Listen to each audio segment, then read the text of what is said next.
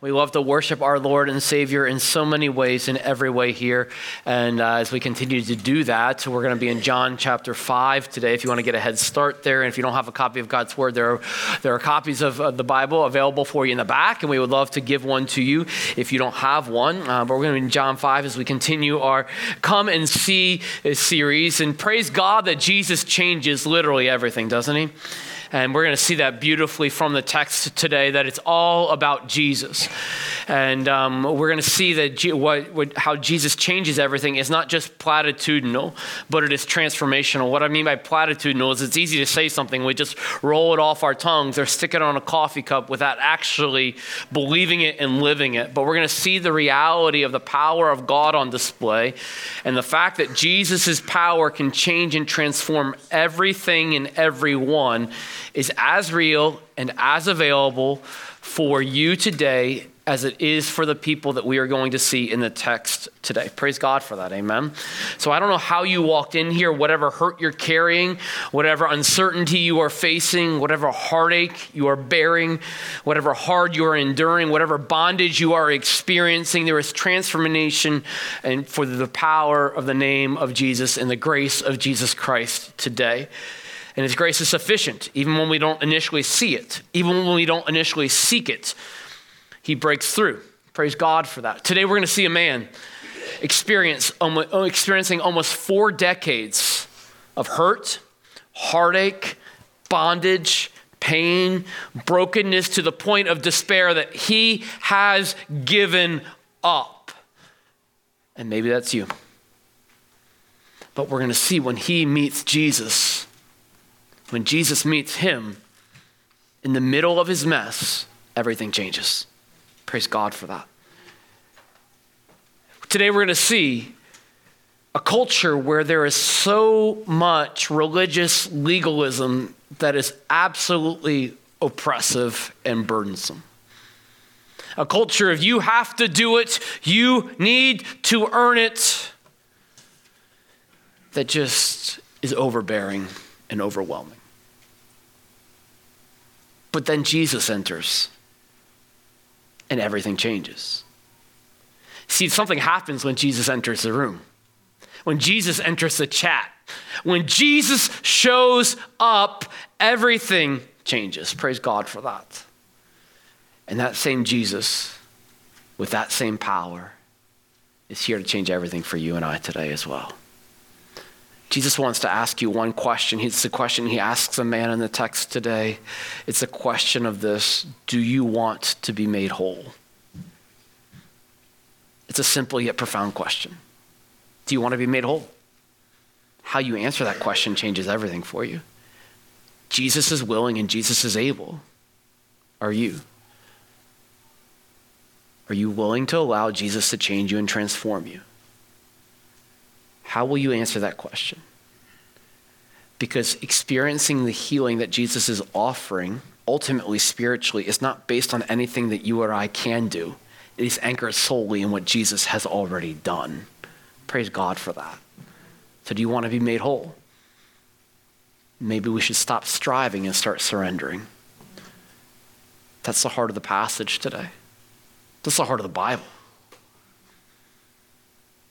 Will you allow Jesus to make you whole? He's offering it to you freely and available. How will you respond to it? The big idea, you'll see it on the screen, you'll see it in your notes, is this the power of Jesus provides me wholeness and propels me to holiness. The power of Jesus provides me wholeness and it propels me to holiness. Praise God for that. Jesus wants to change your life today. Will you let him? Will you obey him? Will you follow him? Let's go to the Lord in prayer. Father, we love you and we absolutely desperately need you. Jesus, forgive us for those areas and those parts of our lives where we've made it more about us than you. Jesus, I just pray that you would break through in our areas of bondage and brokenness with the healing that only can come from you. I pray that you would pe- penetrate our pride and bring us to our knees through your love and for your glory, God. That you would tear down the walls that have been built up over decades of us striving and falling short again and again and again and losing hope and making excuses and missing the Savior who is right in front of us. Jesus, I just pray that you would allow us in humility to offer you everything because you are offering us everything. Jesus, I just pray that you would do what your word says it will do. Holy Spirit, move in our hearts, convict us, compel us, encourage us, exhort us, make us more like you, Jesus Christ. We pray, whatever it takes, whatever the cost, make us more like you, Jesus. We love you. In your name we pray. Amen. John chapter 5 is where we're at today as we continue our verse by verse study of the Gospel of John. We love God's word here. We're in the first uh, 17 verses of the Gospel of John today. And this is what the Apostle John writes. Chapter 5, verse 1, Gospel of John, fourth book of the New Testament. After this, there was a feast of the Jews, and Jesus, and Jesus went up to Jerusalem. And now there is in Jerusalem by the sheep gate a pool in Aramaic called Bethesda, which has five roofed colonnades, and in these lay a multitude of invalids, blind and lame and paralyzed. And one man was there who had been an invalid for 38 years. When Jesus saw him lying there and knew that he had already been there a long time, he said to him, Do you want to be healed? The sick man answered him, Sir, I have no one to put me into the pool when the water is stirred up, and while I'm going, another steps but down before me. And Jesus said to him, Get up, take up your bed, and walk. And at once the man was healed. And he took up his bed and he walked. And now the day was a Sabbath, so the Jews said to the man who had been healed, It is a Sabbath, and it is not lawful for you to take up your bed. But he answered them, The man who healed me, that man said to me, Take up your bed and walk. And they asked him, Who is the man who said to you, Take up your bed and walk? Now, the man who had been healed did not know who it was, for Jesus had withdrawn as there was a crowd in the place. And afterwards, Jesus found him in the temple, and he said to him, See, you are well, sin no more, that nothing worse may happen to you. The man went away and told the Jews that it was Jesus who had healed him. And this is, this is why the Jews were persecuting Jesus, because he was doing these things on the Sabbath. But Jesus answered them, My Father is working until now, and I am working. Who is the man? Who is this man? They asked him. Jesus changes everything. He changes everything for this man. He begins to change everything for society and he wants to change everything for you and I today. Jesus is making his announcements. He's beginning to uh, begin to demonstrate his divinity publicly. So in this text, we see two life-changing realities about Jesus. They changed this man's life, and I pray that they would change your life and my life today. We all have a next step to take.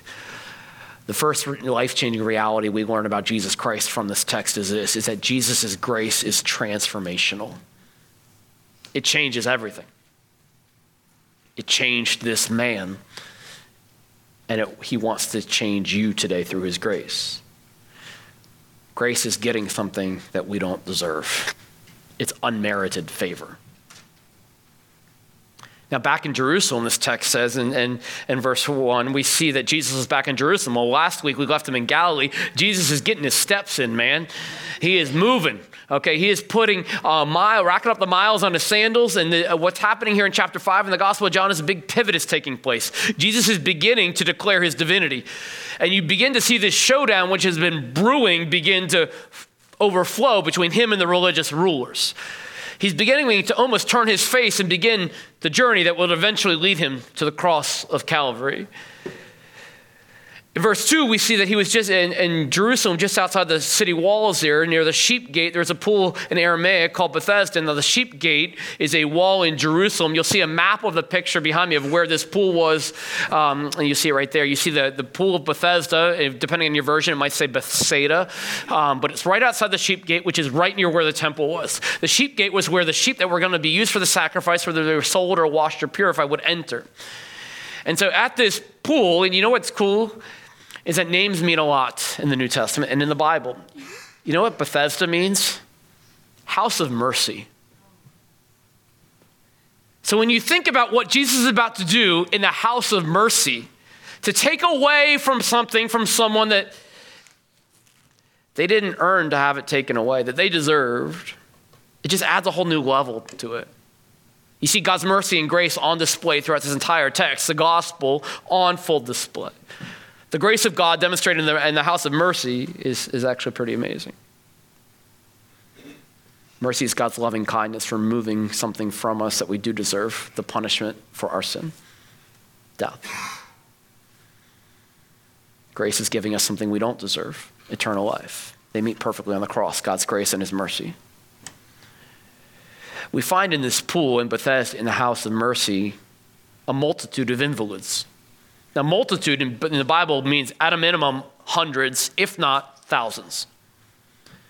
This pool is crawling with invalids. Now, what are invalids? Well, the text teaches us that they're blind and they're lame and they're paralyzed. What we know about this man is he couldn't walk. We don't know if he was a cripple or if he had long for decades, 38 years, experienced some form of cancer, multiple sclerosis, or some other debilitating disease that had left him with the inability to walk. We just know he can't walk. And friends, I want to tell you that being an invalid or experiencing these realities is not how God designed the world to begin with in Genesis 1 and 2. It's a, it's a reality and the fruit of the brokenness of the fallenness of our world. God didn't design it to be this way. It's a consequence of the sin that, that entered the world in Genesis 3. And praise God that, that He has been pursuing to make us reconcile, to make us whole again with, his, with Himself through the blood of Jesus Christ ever since Genesis chapter 3, his pursuit of us. Praise God for that. So we don't, we don't know exactly what this man's disease was. And 38 years is a long time, right? I look around this room and I go, that's a lot of something. Well, that's even longer than a lot of y'all have been alive. Hmm. Love you. we struggle sometimes to deal with trials for 38 minutes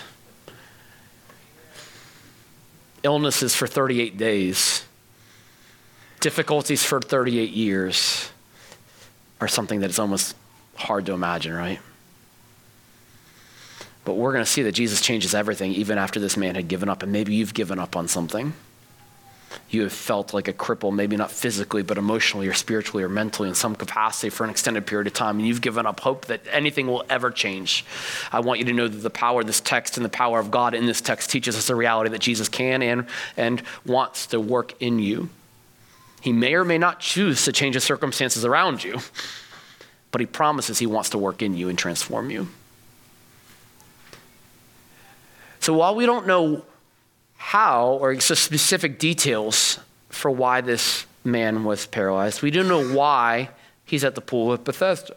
Look with me at verse 7. So that when this interaction happens, and we'll get more in detail to this in a second, but it's important to know that the sick man responds to Jesus after Jesus shows up. He says, Sir, I have no one to put me in the pool when the water is stirred up. What does that mean, the water is stirred up? Well, actually, what was happening is these hundreds, if not thousands, of invalids, this multitude, they were gathered and probably some loved ones to help them because they all couldn't walk at this pool because they believed that an angel of the Lord would go down in certain seasons into the pool, stir up the water, and whoever stepped in the water first after the stirring of the water would actually be healed. And you might be like, Pastor Dan, how do we, how do we know this? Well, depending on your version of the Bible, there might be a footnote about it at the bottom there, and you look and you might see number four, and you might, you might spell that out. Depending on the version of the Bible you might have, you might actually see that in the text as verse four. Because some of you have been like, well, you read the text, Pastor Dan. Did you, did you skip over a certain part of it? We preach and teach from the ESV version of God's word here.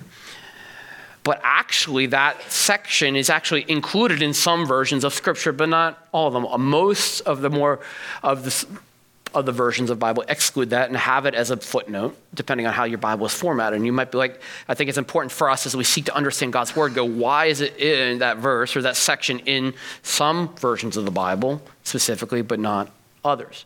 I think it's really important to know, first and foremost, that verses and chapters are extra biblical. What I mean by that is they were added by man later after the original manuscripts. Chapters are the big letter, the big numbers, verses are the little numbers. And they were added to add organization. So if you're looking through the, the, the John, you're like, hey, somewhere in here it says that for God so loved the world that he sent his son, right? Where is that again? And now, but so, oh, now we can go, oh, it's in chapter 3, verse 16, right? And so we can find it. But what happens is, is how they came to the, to the folks that put these different versions together is that they studied the original manuscripts. And what, what is for some in a footnote and what is some verse 4 was actually not in the original and best manuscripts, the oldest ones that we have. There are thousands of Greek manuscripts, which is why it's in the footnote for most. There are thousands of Greek manuscripts and fragments of Greek manuscripts, and the way that we arrive at the, the version of the Bible is that these texts are compared with each other in painstaking and complex ways. This is a 30,000 foot view. So that when some, manu- when some manuscripts have different wording, we can almost tell which ones are original and which ones aren't. And when we can't, in the few places we can't, there's generally no significant doctrinal difference in there at stake. And here, somewhere along the way, what we believe to happen is that a, a copyist of a manuscript took what was an original uh, comment in the margin of one of the original texts and actually moved it more into the text. And so it got copied into some versions of the Bible, which is why it's actually listed as verse 4 in some of your Bibles that you read. And so it, it's possible and even potentially even probable that, that, that, it is a real thing, but because it's not in the original and best manuscripts that we have, it's not in the ESV Bible and a lot of other transitions. That's, that's still why um, of that. What is non essential to the story is exactly how that pool works. what is absolutely essential to the story and the heart of the story is that Jesus is working. And he's telling this man and us that your ultimate healing is not found in a pool of water, it's found in me, the living water and I'm here. But it's un- important to understand the context. And so, believing that the water would be stirred up at certain times by an angel and the first ones into this water after the water was stirred, can you imagine hundreds of invalids placing their full dependence on getting in that water first when they saw the slightest movement, the pebble that broke, or whatever? Can you imagine that stampede scene? Tripping, running, thrusting, doing whatever it took to get in that water. And a lot of them couldn't walk or whatever. And then could you imagine, like, imagine not walking in the water? You weren't the first one in, now having to get them back out of the water, right? It's a madhouse. It's like a million times worse than back in the day when you went to Best Buy to get a Black Friday deal and people were like, ah, there's one more TV on sale in the back of the store. Ah! Or if you're a 90s child, remember what trying to get a Tickle Me was like, right? But it's a million times worse than that because they were depending their future on it their livelihood, their health, their well being, their own effort. And they kept coming short because they, in the reality, they couldn't heal themselves. But in verse 6, Jesus shows up on the scene. Jesus enters the room, and everything changes. Look at verse 6 to see the heart of God. When Jesus saw him there, Saw him lying there. And he knew that he already had been there a long time. One, Jesus knows everything, and Jesus sees everyone.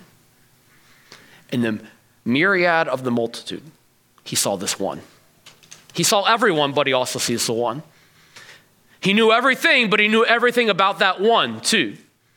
He knew he was lying there. He knew how long he had been there. He knew the pain and the past and the hurt, the frustrations, the anger, the weariness, the woefulness, the giving up, the discouragement.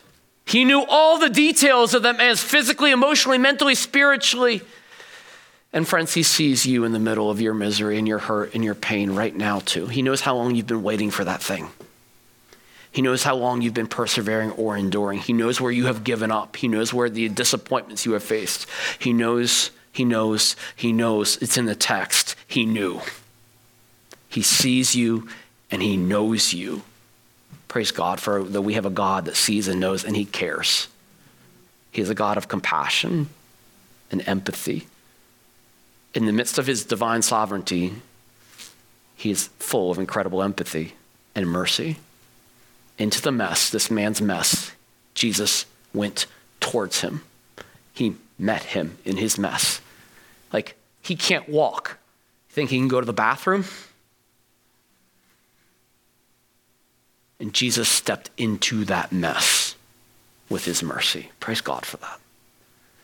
And he will enter in your dirtiest, darkest, deepest places that you may or may not share with anyone else around you with the heart to deliver you because his grace is transformational. We don't deserve it. We can't earn it. But he meets us there. Praise God for that.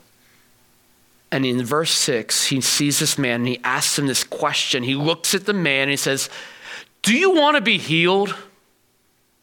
Yeah, what kind of question? He's like, I'm at the pool, dude. I wa- of course I want to walk. I want to be healed. You know what the word healed actually means in the original language? It means to be made whole. What he's really asking this man is, Do you want to be made whole?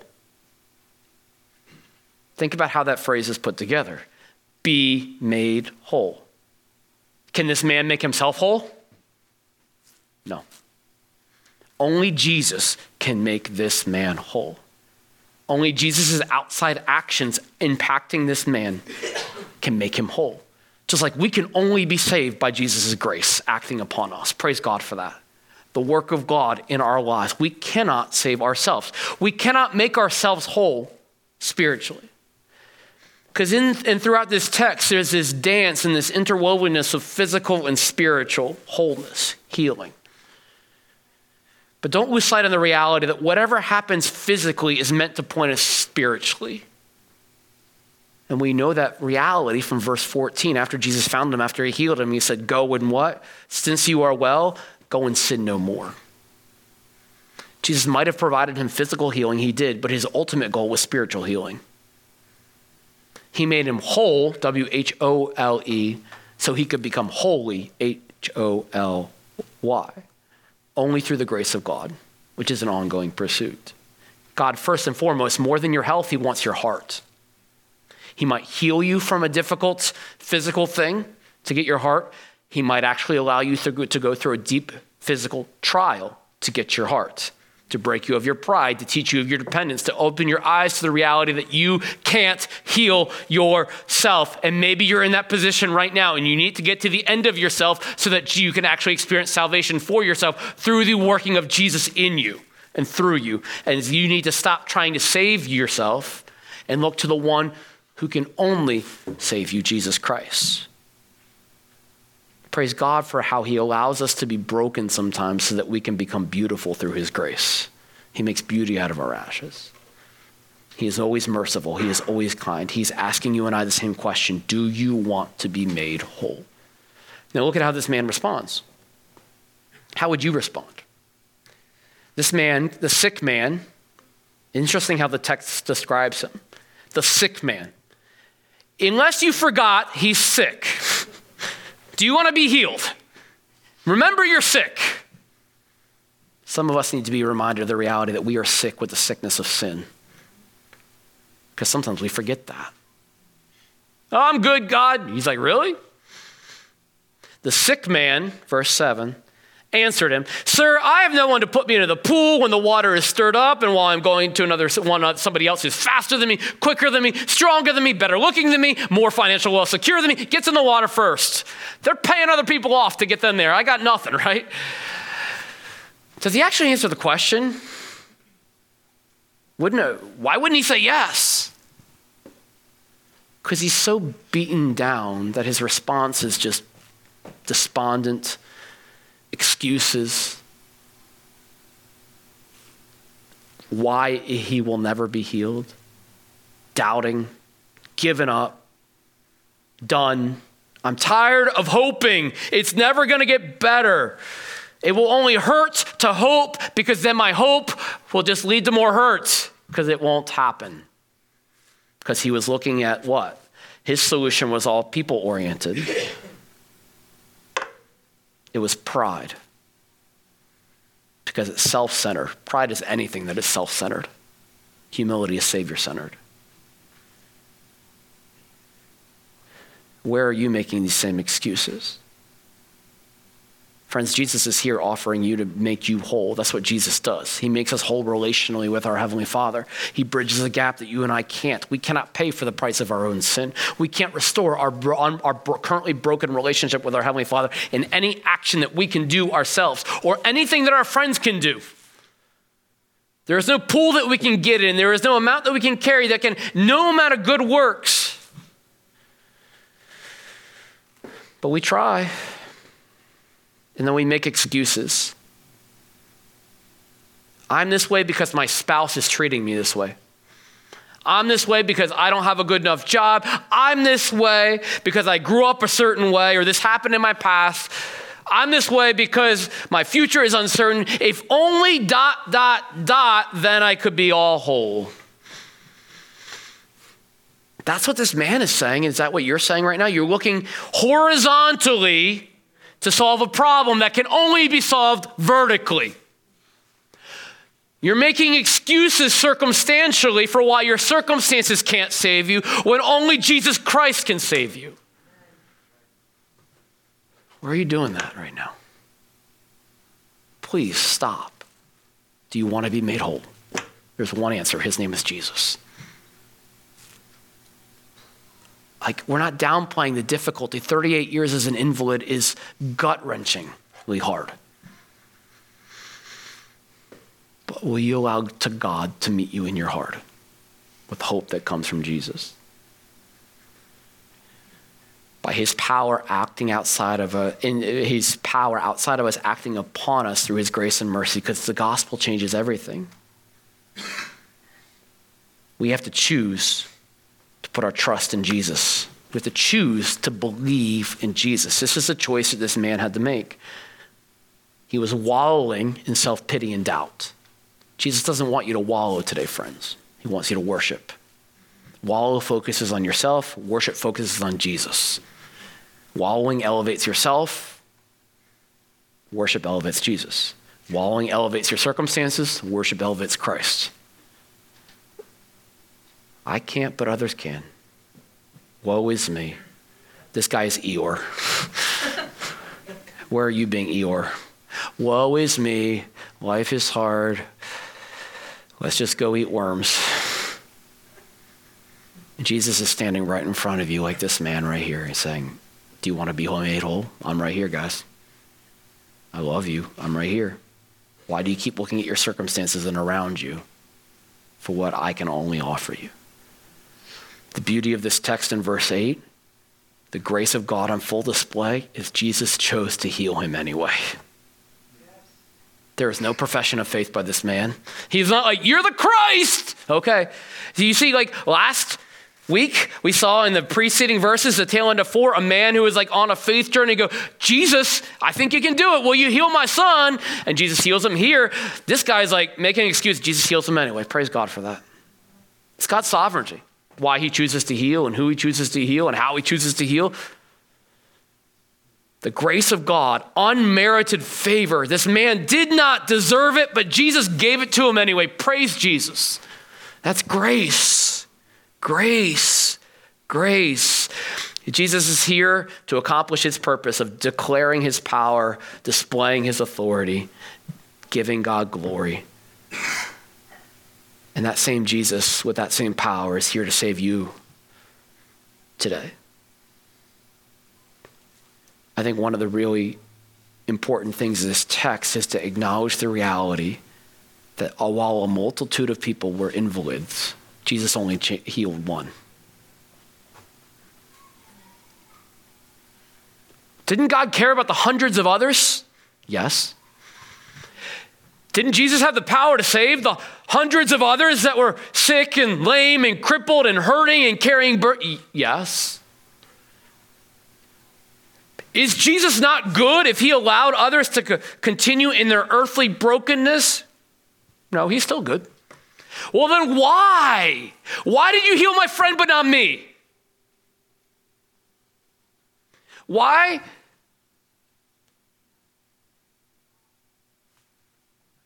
Fill in the blank. With your deepest struggle, your darkest pain, and the grief is real, and we're We're meant to grieve because the grief laments the brokenness of this world and needs to point us to our need for a Savior. Why did you do this for my family member, but not for me? I've been praying and obeying and following, and we're comparing all around us like this man was. And why did Jesus do it? Here's the answer He's God, I'm not. I don't know. I don't know. And it's hard to live with the I don't knows, isn't it? And that can just seed, and out of that sprout doubt and disillusionment with you. And all of a sudden we're drifting because you must not be good if you're not doing what I want. Do you hear that? When I want, how I want, why I want. Now, who's at the middle of all that? Me. That's pride. And that might be really, really hard to hear. And I, I hurt with your pain. But God is at work. Why did Jesus do it? He healed this one to declare his power, not just to the man, but to the religious authorities. He had a purpose, and he has a purpose for your pain too. And he will meet you in your pain. And we're not dismissing the reality and the depths of the pain. We will walk with you and Jesus will meet you. One of my favorite stories is John chapter 11, right? He's on his way to, Lazarus is dead, and he's on his way to, this had to happen so that God would be glorified, so other people around us would see and believe and put their faith in Lord. So He God allowed in his sovereignty Lazarus to die. Mary and Martha, Jesus' closest friends on earth, along with Lazarus, outside the disciples, meet him. Jesus, why did you allow this to happen? And he goes to Martha first. Do you not believe? Do you believe that I'm? Yeah, I believe. Well, trust me, because you're going to see God glorified in a way that will blow your imagination. Is that okay with you? uh, if we're honest, a lot of us would go no, right? My pain is too real. And then he gets to Mary. And Mary, again, Jesus, why? If you were here, this wouldn't have happened. And Jesus was on his way to raise Lazarus in this amazing thing so that all around would see it. Many give their lives to the Lord. Big picture, Jesus could have just trucked on his way and go, I got God's work to do. I'm on a mission. But you know what he did with Mary? He stopped and he wept with her. He met her in her grief at the brokenness of this world because he is a God of care and compassion as he lives on mission. And he knows your pain, he knows your disease, he knows what you've been carrying for decades. Whatever reason, he sees you and he knows you and he loves you. You can trust him. Will you trust his purpose? Because his grace strengthens you to sustain you in the middle of the trial.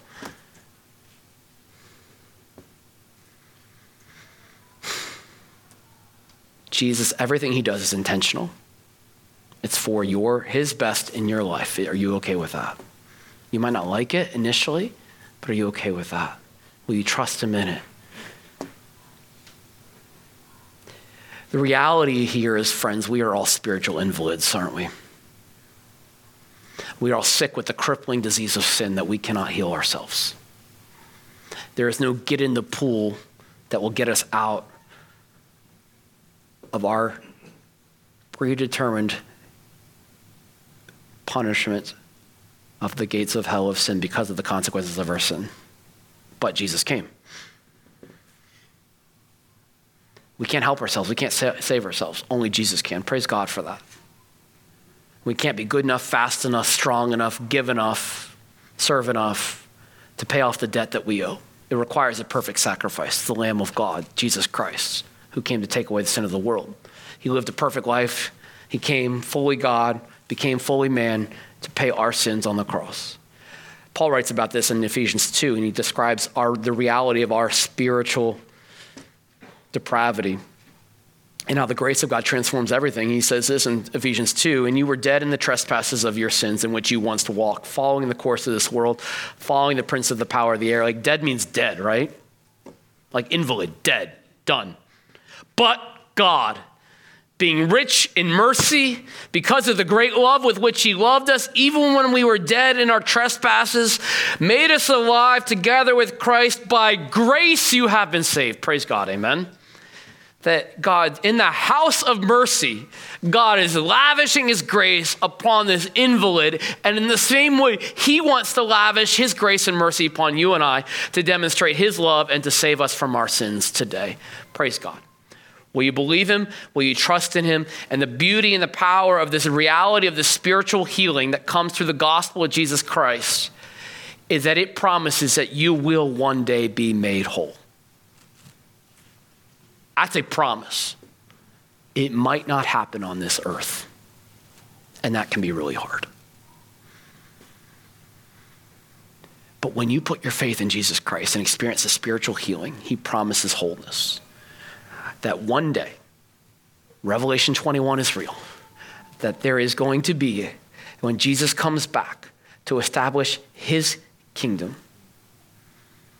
that there is the old is gone, the new has passed away. No more tears, no more mourning, no more sickness, no more death. We will be made whole. Praise God for that. So we need to focus on our eternity. That's why Paul writes in 2 Corinthians 4 that these light and momentary trials, what? 38 years, light and momentary? That for me doesn't resonate, right? but they don't compare to the glory that God is comp- preparing for us that will last for all of eternity. Praise God for that we will be made whole through the gospel of Jesus Christ, through the power and the work of Jesus Christ. We will be made whole. Walking with my dad through what he's going through right now, and, and if you don't know the story, happy to catch you uh, later. But uh, a couple weeks ago, talking to him, and he's like, "Here's my confidence," and he's he's slowly his his body is failing him. He goes, "Dan, I will be made whole. I will be healed in this lifetime or the next." And I find great joy in that. And that is where my hope is that I will be made whole. So, friends, today, in and through Jesus Christ, through his grace, you can have the confidence and the promise that you will be made whole. It's just not guaranteed to happen on this earth. And praise God that this earth is not our home. So let's not put too much of our, of our focus on what is not meant to last and change our focus to what is and will last forever eternity, because that's how we get our confidence. Praise God for that. Praise Jesus that He changes everything for this man, and He will be for you too. He, cha- take, he makes beauty out of our ashes, He sets the captive free, He turns mourning into dancing. Because look at verse 9. And at once the man was healed, and he took up his bed and he walked. Isn't that amazing? At once. God is able, and God is able when? Now. No matter where you've been, what your background is, He is able to save and transform right here, right now. No one is too great a sinner that can outrun the grace of God. He is able to do it at once, right now. Praise God for that. He is the great I am. He is the chain breaker. He is the hope giver. He is the waymaker. So, how do we respond to this? In this text, Jesus gives us three ways to respond to these realities. This is what belief looks like lived out. God's grace and salvation is a free gift. Jesus will do his part. The question is, will you do yours? Because by grace you've been saved, Ephesians 2 8 says. What are the next two words? Through what? Faith. It's an open invitation. He's giving it to you. He does the work. Let's not be caught off guard. Jesus does all the saving. The Holy Spirit does the regenerating, okay? We, we can't save ourselves, but we must choose faith. What does faith look like? Well, Jesus says it right here. He says, Get up. Get up. Um, I can't walk, Jesus. Get up. Jesus, you don't know my mess. Get up. Will you obey? Jesus will meet you where you are, He will not keep you where you are. Will you obey? Will you believe? Get up.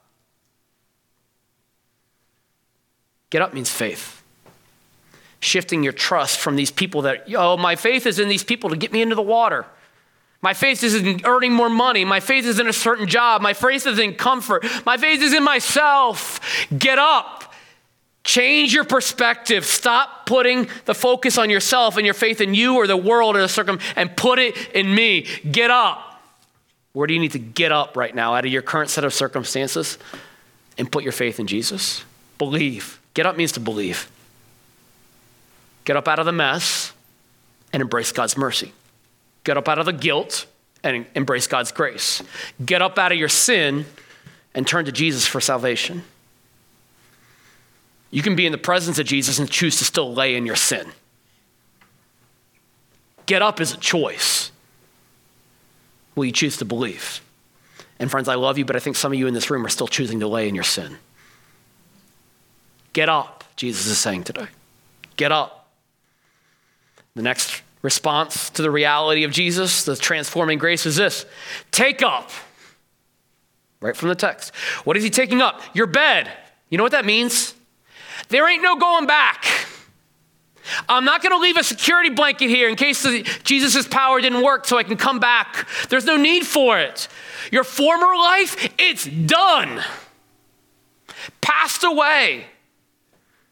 Paul writes about it this in the process of salvation. He says in 2 Corinthians 5:17, therefore, if anyone is in Christ, he is a new creation. The old is what? Passed away. Behold, the new has come. There's a new way to walk. There's a new way to live. There's a new way to support yourself. There's a new power that you're depending on. No longer yourself, but Jesus. Take up. Where do you need to take up your old life? You know what this means? Burn the bridge. No going back. In the words of that a song that many of you, if not most of you, know, I have decided to follow Jesus. Know what? Turning back. How many of you right now are turning back? You're like one foot in the old world, one foot in the new world. Jesus, if you don't really work out, I can go back on my fallback plan. Uh, Jesus is like, no, take your mat up. You're not coming back here. No more depending on self or other people. You're going to follow me. Where do you need to burn the bridge? I don't know, Jesus, my sufficiency in you is great, but I need to go back to the bottle of alcohol because you're just not cutting it. Throw it away. Where do you need to cut up the credit card? Where do you need to ditch the computer, get rid of the internet? Do whatever you have to do to follow Jesus. Throw away. Stop seeking it in something that you can smoke, chew, drink, do. Stop giving into the lie one last time, I'll call that guy for a hookup. Stop it. Jesus is better, isn't he?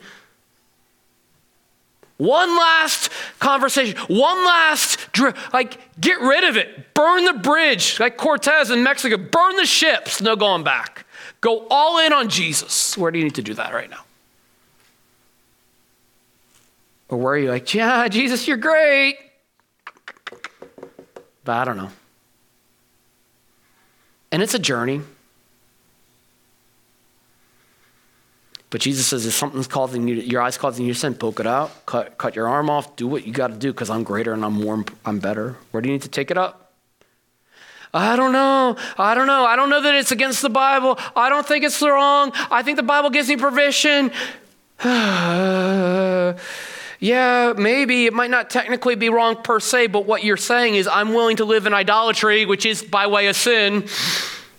I need to have this. If you're saying in your life, I have to have this, 99.9% chance it's an idol in your life. The rich young ruler, Jesus, I've kept all your laws. Okay, we'll sell all your possessions, give them to the poor, and follow me. I'm out. Was it wrong to have stuff? Nope. Was it wrong for your stuff to have you? Absolutely. That's sin. That's pride. That's idolatry. What is that in your life right now? What are you unwilling to give up to love Jesus and to love others? We need to love God more than we love our license. Love God more than we love our legalism. Love God more, love others more. That's what Jesus did. Take up. What do you need to take up? I got stuff in my life I got to take up. Just being really real. We all have in this room. This isn't like, oh, this is just for one. This is for all of us, guys. This is an ongoing journey where we put our sufficiency and our dependency in things of this earth. We value things whether we realize it or not more than God. We put more worth in this. I am unwilling. I need to be comfortable. I need to make this much money. Uh, it's too hard over here. I want to run there. Like, no, like all of us have stuff we got to take up. uh, we need to have the humility and the desire to ask Jesus to reveal it to us, and then we need to take that next step of obedience because that's the next and third final thing. Step out. Because Jesus goes, get up, take up, and then what does he say? Walk. One foot in front of the other. Walk. Well, which way? Jesus like, my way. Pastor Dan, that's not in verse 8. You're right, but it is in verse 14. When Jesus finds him in the temple. And what does he say there? Well, go and what? Sin a whole lot more? Go sin a little less? No, he says what? Sin what? No more. To pursue holiness. Sin no more. Now, is that practical? Let's be real. No. This side of heaven, we're all going to sin. Hopefully, you're sinning less. Or the, and then your time when you do sin, it's quicker and quicker that you go to repentance. But we are choosing to pursue holiness. We are choosing to desire to live like Jesus. We're choosing to not walk our way, but walk whose way? God's way.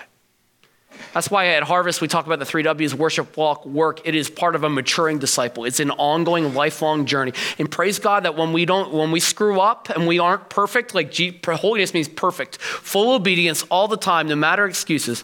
Praise God that God's grace is enough to forgive us then too. Because God's grace doesn't just save us, but God's grace sanctifies us as it sustains us as we pursue sanctification. God's grace is amazing. It transforms us. But where in your life do you need to take that next step? Because Jesus said, Your end game, my friend, is not your physical health, it's your spiritual health. You are healed for holiness. Step out in pursuit of that. Eugene Peterson talks about discipleship as a long obedience in the same direction. Where do you need to obey? There is no increasing holiness where there is not increasing obedience to God's word.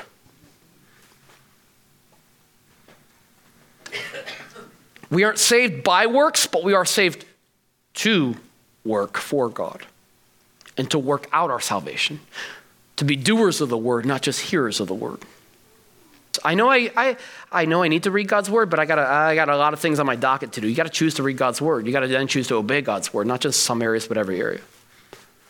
The power of Jesus provides me wholeness, and it propels me to what? Holiness. Verse 14, right there. That's holiness. Sin no more is holiness. Holiness means set apart just like Jesus. It's a lifelong pursuit. Done only through the grace of God. But hear me, Jesus will do his part. The Holy Spirit will do his part. God the Father will do his part. Will you do your part? You got to choose to obey, right? You got to choose to obey every day, every way, every decision, every thought, every action. Are you pursuing holiness? Where, what would it look like in your life if you actually pursued holiness? In every aspect. What needs to change in your life so you will actually do that? In your marriages, in your relationships, in your parenting, in how you handle your finances, in how you pursue your jobs, in how you handle school, so on and so forth. How you respond when people are mean to you. The second life changing reality about Jesus we see in this text is not only is his, his grace transforming, but Jesus' power is transcendent means it's above all, it's overall. Look what happens in verse 9. There's a little key detail here. It says, Now that day was what? What was the day that Jesus healed? The Sabbath. Now, depending on how familiar you are with your Bible, you may or may not realize this, but keeping the Sabbath holy was, well, one of the Ten Commandments. Thou shalt not work on the Sabbath. Do no work. That is actually in the Bible. Praise God for that. God designed that. Here's the problem the Jewish leaders took what was something biblical and they added a lot of extra biblical things on it. You see that right here in the text. The Jews said to the man, It's the Sabbath and it is not lawful for you to take up your bed. Um, you will not find a chapter and verse in the Old Testament where it says, It is not lawful for you to take up your bed. That was extra biblical, that was added on.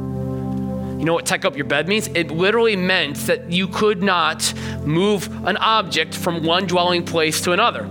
You can't return the dish that your friend brought you last night on the Sabbath. You can't pick up your sleeping bag and go home with it if you spent the night at a friend's house. Like that was violating the law uh, that the Jewish rulers had instituted.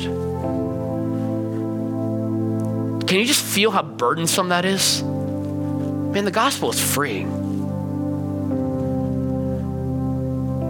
Legalism is, is adding things to God's word that aren't in there.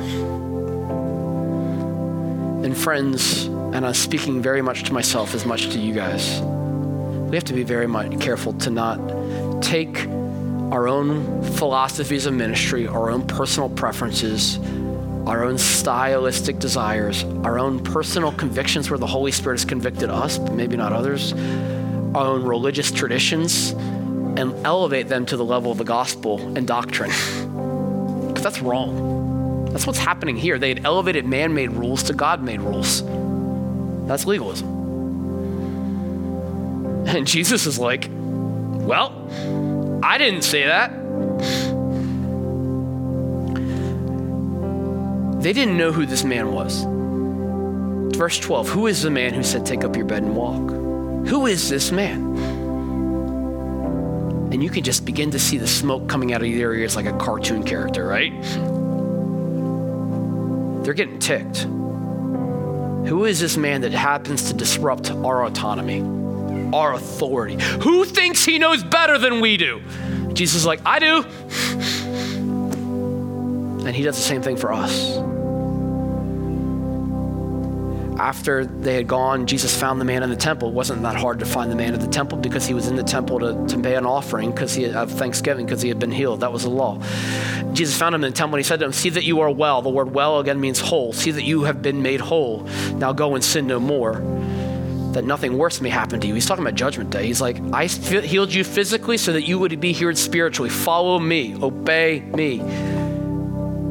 The man then went away and told the Jewish leaders, the Jews, that it was Jesus who healed him. Who is this man? It is Jesus Christ, the Son of God. And this was why the Jews were persecuting Jesus, because he was doing these things on the Sabbath. But Jesus answered them, My Father is working until now, and I am working. You know why Jesus healed this man on this day? He was picking a fight with the religious leaders. He could have healed him on any other day. He picked it on the Sabbath. You know why? This was a declaration of his deity. I am God. I am the Son of God. My Father, that means He is the Heavenly Father, and I am the Son of God. And this is not blasphemy because it is reality. I am God. Remember John 20, 31. These things are written, the whole purpose of the Gospel of John, that you might believe that Jesus is the what? Christ, the what? Son of God. This is a declaration of the divinity of Jesus. It is a declaration of war against the religious tradition that said you have to earn your salvation. You have to do it. Be better. Do more. And Jesus said, that's not how you earn your salvation.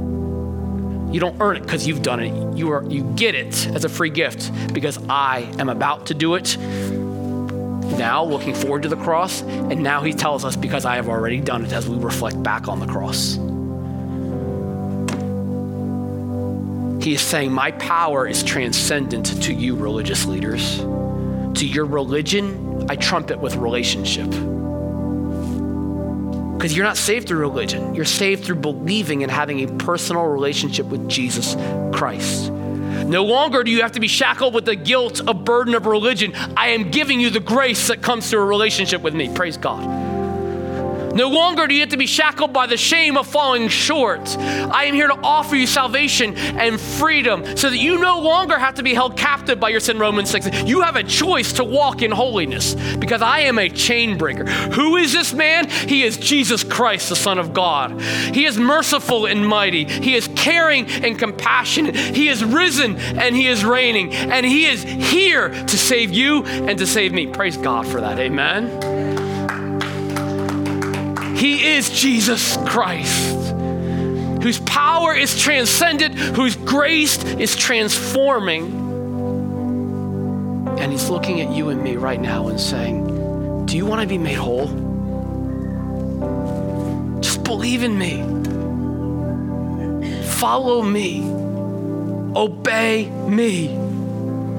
And I will make you whole. Praise God for that. Amen. Would you bow your heads with me?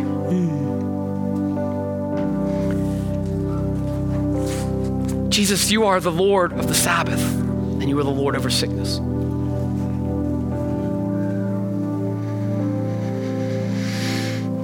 Friends, as we approach the throne of grace this morning, I just ask you this Where in your life do you need to be made whole?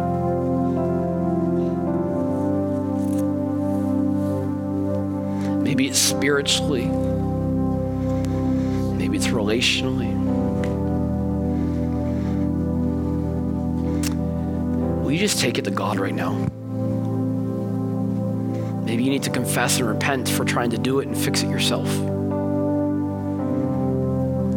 Looking to those around you or something inside you that can never be healed by you.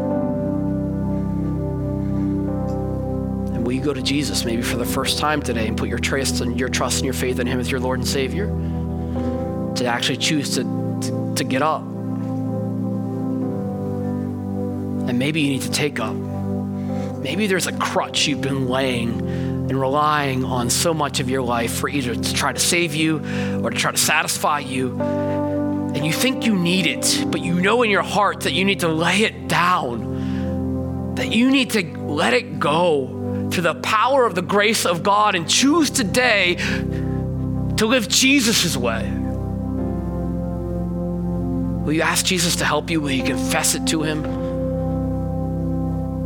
And will you allow His mercy and your, His grace to carry you and transform you? And then will you allow us to walk with you? And where do you need to step out in the pursuit of holiness? Because He's greater and He's more worthy to trust Him, to follow Him, to obey Him. He is the Lord of the Sabbath. He is the Lord of your sickness. He's, he sees you. He knows you. He cares for you. And He is here to save you to deliver you, to strengthen you, and to sustain you. He's asking you right now do you want to be made whole? What's your response? Father, we thank you for the reality that wholeness, that health spiritually fully is, is available right here, right now from you. And we're here today to declare our dependency on you May you take the focus off ourselves and put it on you today. May we, with, with great hearts and passion, and maybe we're walking or running, maybe to you, maybe we're limping and crying, crawling to you.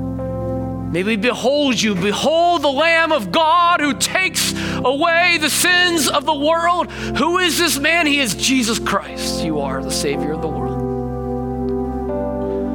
And may we look to you and lean on you and put our full weight on you, like the man who put his full weight on you as he walked. May we spiritually do that today.